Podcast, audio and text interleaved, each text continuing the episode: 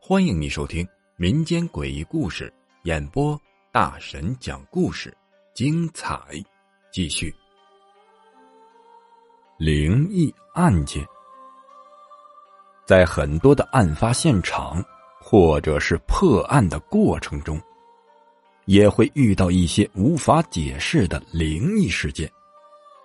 今天这个故事是一位退了休的老刑警讲的，为了方便呢，咱们就叫他李二。那是1993年，有一天凌晨4点左右，派出所里接到了报警电话，说是一栋居民楼下有一个人呢被花盆给砸中了，现在就躺在地上不省人事，情况啊很严重。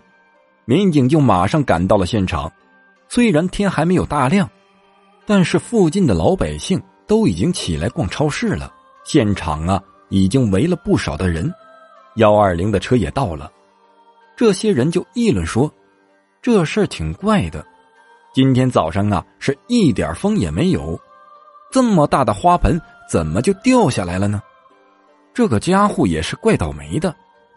民警看了看地上躺的这个人，那是满脸都是血。那个年代呀，普通的老百姓也没有手机，翻了半天他身上也没有身份证，也不知道他是谁。120检查了一遍，说这个人呢好像是要够呛了，需要马上拉到医院去抢救。随后120呢就把人给拉走了。民警首先要做的就得先找一找这花盆是谁家的，把人找到了之后好拿钱给人看病。抬头看了看，这是一栋6层高的居民楼，只有5层的窗户上有一排的花盆，那就是他家的了。